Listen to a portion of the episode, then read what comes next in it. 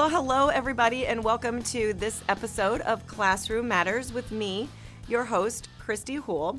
And today we're, we're, we're starting something kind of new. We're gonna we're gonna be doing a four part series on um, students and how they feel um, about being prepared for the life that awaits them after high school.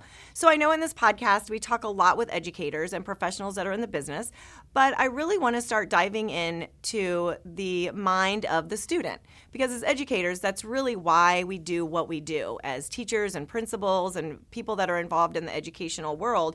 Everything that we do reflects on student success and how prepared they are um, or are not sometimes for the world that awaits them once they step out of the doors of their high school. So, on today's episode, I'm really excited because I'm getting to sit down with a recent high school graduate, Lexi.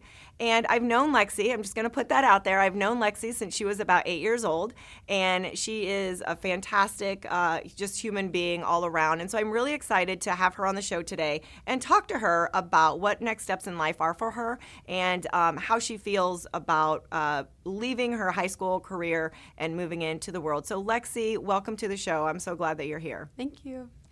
So, like I said, I've known you since you were eight. So being able to watch you kind of grow up and now like sitting here in front of me as basically a grown woman getting ready to go out into the world.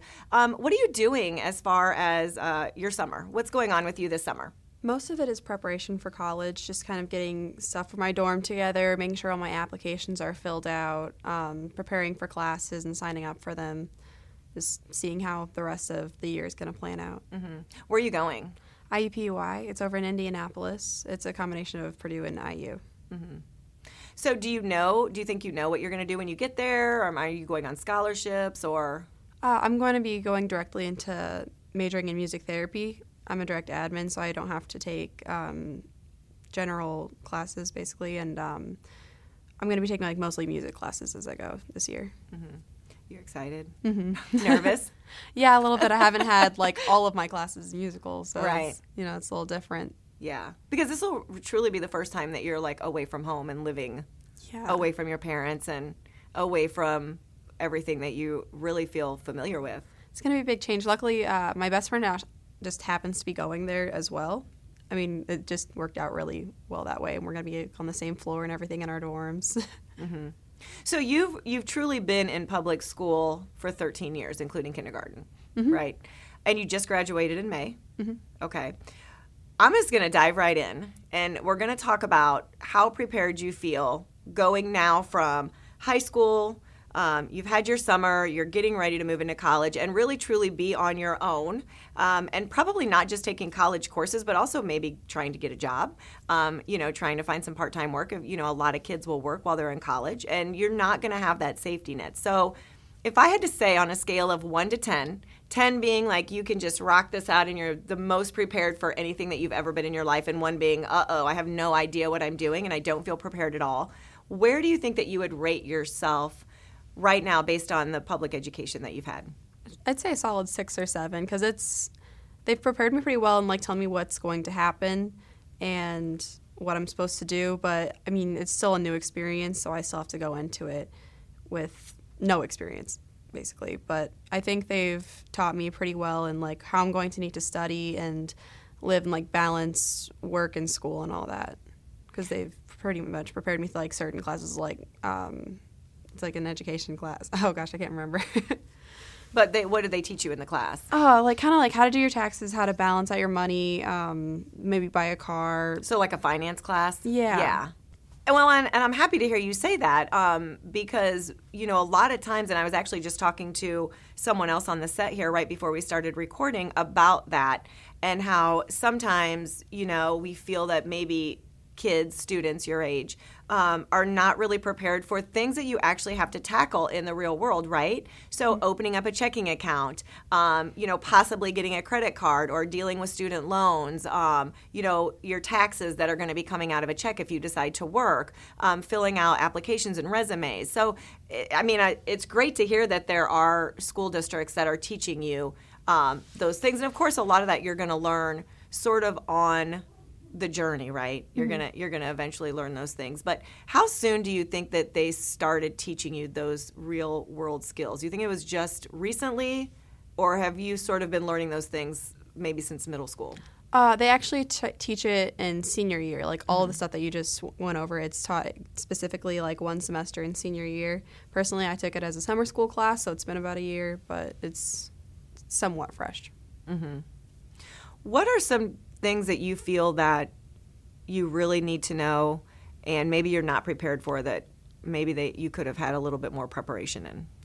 Uh, maybe what jobs best suit me in order to get on the right path for my future career because you know not all of them are going to exactly fit them whenever you first start out but it'd be nice to know like what would set me on the right path and what's going to be best for hours and money and all that Yeah. So really, just finding the best fit for you based on the degree that you're pursuing.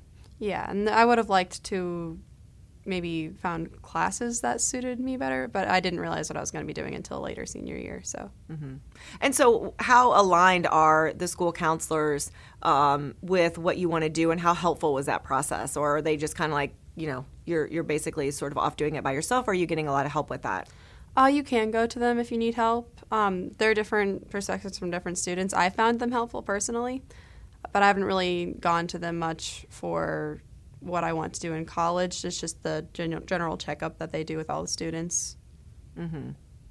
how are you how are you feeling as far as you know when you get out there um, you're gonna you're gonna figure out when you start getting into these college courses and you're working or you're interacting with other people that there's gonna have to be a lot of collaboration between you you know and other folks because as all of us know who have been through college and different universities and different experiences you know one of the biggest differences i think is is when you go from a high school setting to where everyone's sort of looking out for you and reminding you and don't forget this paper is due next week and you're working you know with other kids that you've known your whole life especially living in a small community um, in which we live and really going to be thrown into a, a setting where you know your professor or teacher may have you know four or five hundred students and you might not have that um, i don't want to call it really babying anymore because i think they sort of get away from that in high school but in some in some sense it is right? Because you've got your teachers reminding you you've got your other you know the, the kids in your classroom reminding you you've got your parents who are looking at your assignments going lexi don't forget your, this paper is due. How are you doing on it? And so when you go to college you don't have that right? Um, most times professors aren't reminding you. They're saying they're lecturing you're responsible for notes. You're responsible for papers and exams and all of those things. So how prepared do you feel that the public school system set you up for that um, drastic change to where they're sort of helping you along the way to really just being on your own. Basically, if you took more, if you took some of the harder classes, like an AP class or an honors class, then I feel slightly more prepared for that because that the AP classes is a college level course, and they'll try to be a little harder on you, and they're more like you're on your own. Maybe read some of the book on your own. This is an assignment you can do. It might not be for a grade, but it'll certainly help. Or it is for grade, but I'm not going to remind you again. It's it just depends on the classes that you take. But if you take the easier classes, then they're going to kind of watch over you a little more. Did you learn any study skills, organizational skills, um, things that are really go- going to stick with you for when you get into whatever career you have, um, whatever you know path you take? Do you feel truly ready to be able to just sort of manage your own life um, based on what you what you were taught in high school? Um, a little bit. I mean, like I said, it kind of comes with what classes you take, what you need to study more. Like my um, AP class I took this year really, I think, prepared me more for college and what it's going to be like. It's probably not as close to what it's going to be, but it certainly gave me a little taste of how I'm going to need to study and manage my time. And it certainly, like, school has definitely taught me that time management is going to be key in college. So you probably have done a lot of homework in your life, um, a lot of projects.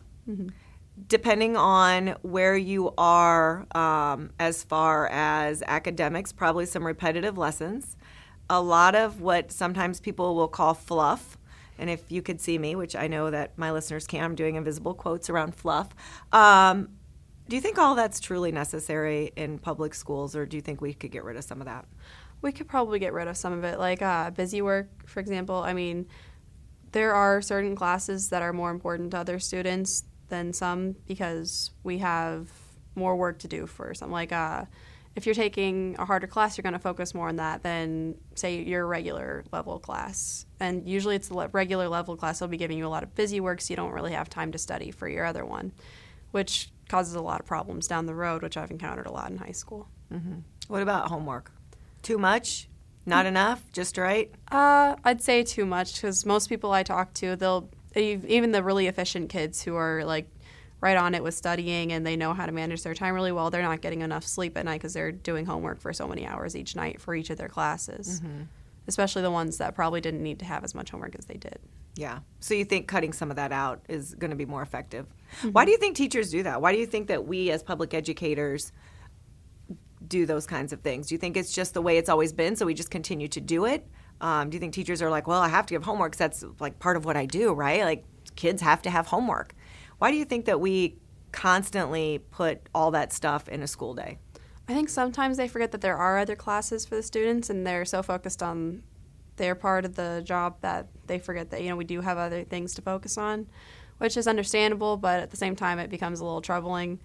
Um, and I think they kind of feel obligated to hand it out sometimes, like, well, you know, this teacher might be giving out homework, and what, well, what am I doing? So maybe I should hand something out too. But it's not always like that. You know, what, what we're learning in class, we're learning in class. And sometimes if we just study it on our own, it's going to be helpful. And if they don't study it on their own, then they're going to have to learn too. Mm-hmm. So, effective teachers versus ineffective teachers. They're out there. I mean, you know, we talk about that on the show. This is, you know, there's a lot of great things happening in public education, and there's a lot of not so great things happening in public education. Um, it happens. You know, mm-hmm. I've, I've yet to come across anybody that has went to a school district or taught in a school district or a student that said every single teacher that I've ever come in contact with with has been, you know, top of the line, best teacher I've ever had. It just it's not realistic, and it's not realistic in any business career organization. There's always those ineffective folks that we have that are working amongst us. So I'm sure that um, you've had some ineffective teachers, kindergarten through high school.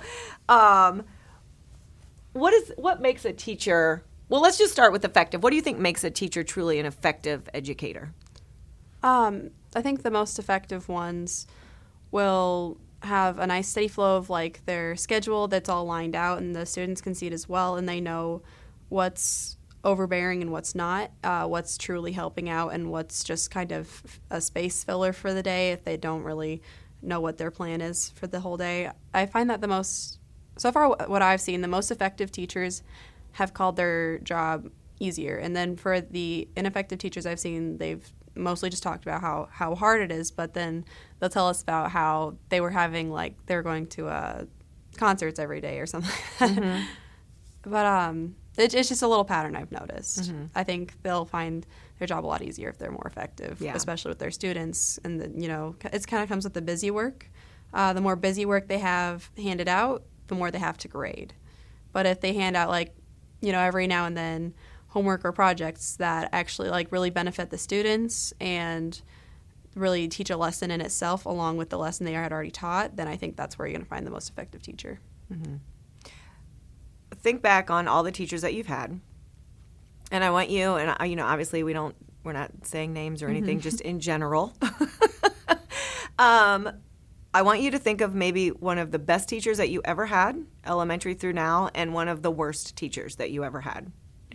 and I want you not putting you on the spot, but I kind of am. Yeah. Um, because I think it's important that that we continue to emphasize the great teachers that are out there and help the more ineffective teachers by letting them know what characteristics maybe they're missing. And so that's really why I'm asking you these questions because you've just lived it. It's very fresh to you, right? Mm-hmm. Um, and so the most effective teacher, your favorite teacher of all, you know, grades, um, tell me like their their top three characteristics or uh, what were the top three things about them that made them such an amazing teacher to you? That um, one teacher. yeah okay i already i've had one in mind the whole time so oh. he's very uh, understanding of the students and their life at home and what's going on around them because he relates it to his own kids. He had this one of his okay my favorite rule that he has was uh, i'm never going to assign something that's due the next day because you always have something going on that night or the next day, and sometimes it's just not going to work that way because he thought of his own daughter not being able to go out with their family one night because they had she had been assigned uh, a big assignment that was just due the very next day and she had no time at all. And so it's just kind of that kind of thing that made us all just adore him. And he always gave out the, like I said, the assignments that were always really effective. They actually taught us, and I always learned something from the assignment outside of what he was already teaching, and I was always interested in them. Let's see, what else did he do? Uh, he like he made he always made the lesson interesting, so we all wanted to learn. I had never wanted to learn more in that class than like another class. I was always excited and ready to go, uh, and he like included his own fun humor and related to all of us really well. And I think I'd say most of us had A's in that class because of him. Mm-hmm. You know, I didn't I hadn't really seen a better teacher in my entire mm-hmm. education. So he was looking at you more as an, as a whole person. Mm-hmm. He wasn't compartmentalizing you into like this is Lexi. I have her for an hour, and I'm going to treat her the same as every other kid. Yeah, it was more of like the total person that you are, and he was taking all of those things into consideration mm-hmm. and making it fun and interesting. Yeah. Now the bad teachers or the ineffective teachers. Think of one that you had that really stuck in your mind that you really had a, a, not a good school year because of this teacher and give us a few reasons what made that year. Because that's true right? I mean if you have if you're if you're in a room with a teacher that's not effective or possibly maybe doesn't want to be there or the personalities don't mix it really will ruin your entire year. Mm-hmm. and i've seen that happen with kids a lot. And so um, think about that and and tell me some of those characteristics or maybe what was that person missing or what made it such a such a bad experience hmm. she took a fairly easy class and made it hard for all of us um, it was like I said, you know, lots of busy work. I'm not trying to focus all on homework, but it was a lot of mm-hmm. busy work. So teachers, stop giving so much homework. Yeah. yeah, it was uh and she I don't know, I think she didn't really consider what was going to be best for us. She wanted what was more fun for her. It was mo- almost like movies every day, which sounds like a like a dream for some kids, but like we kind of also wanted to learn the lesson rather than watching a movie and trying to teach it all to ourselves. Well, like you know, we have all this precious class time, we aren't getting to use it, and so say we'd have like a large project that we had to work on, and we had groups where we couldn't meet each other outside of school because it's our busiest year. Um, she would use that time to watch a movie or to play a game, which was a little rough because it was an honors class. So we were expecting honors level teaching, but she wanted honors level answers, which we couldn't really give at the time without mm-hmm. the honors level teaching. Like, um, it was the whole the whole thing was just kind of scrambled. Yeah, just all over the place. Mm-hmm. Did you get a sense that she didn't really want to be there?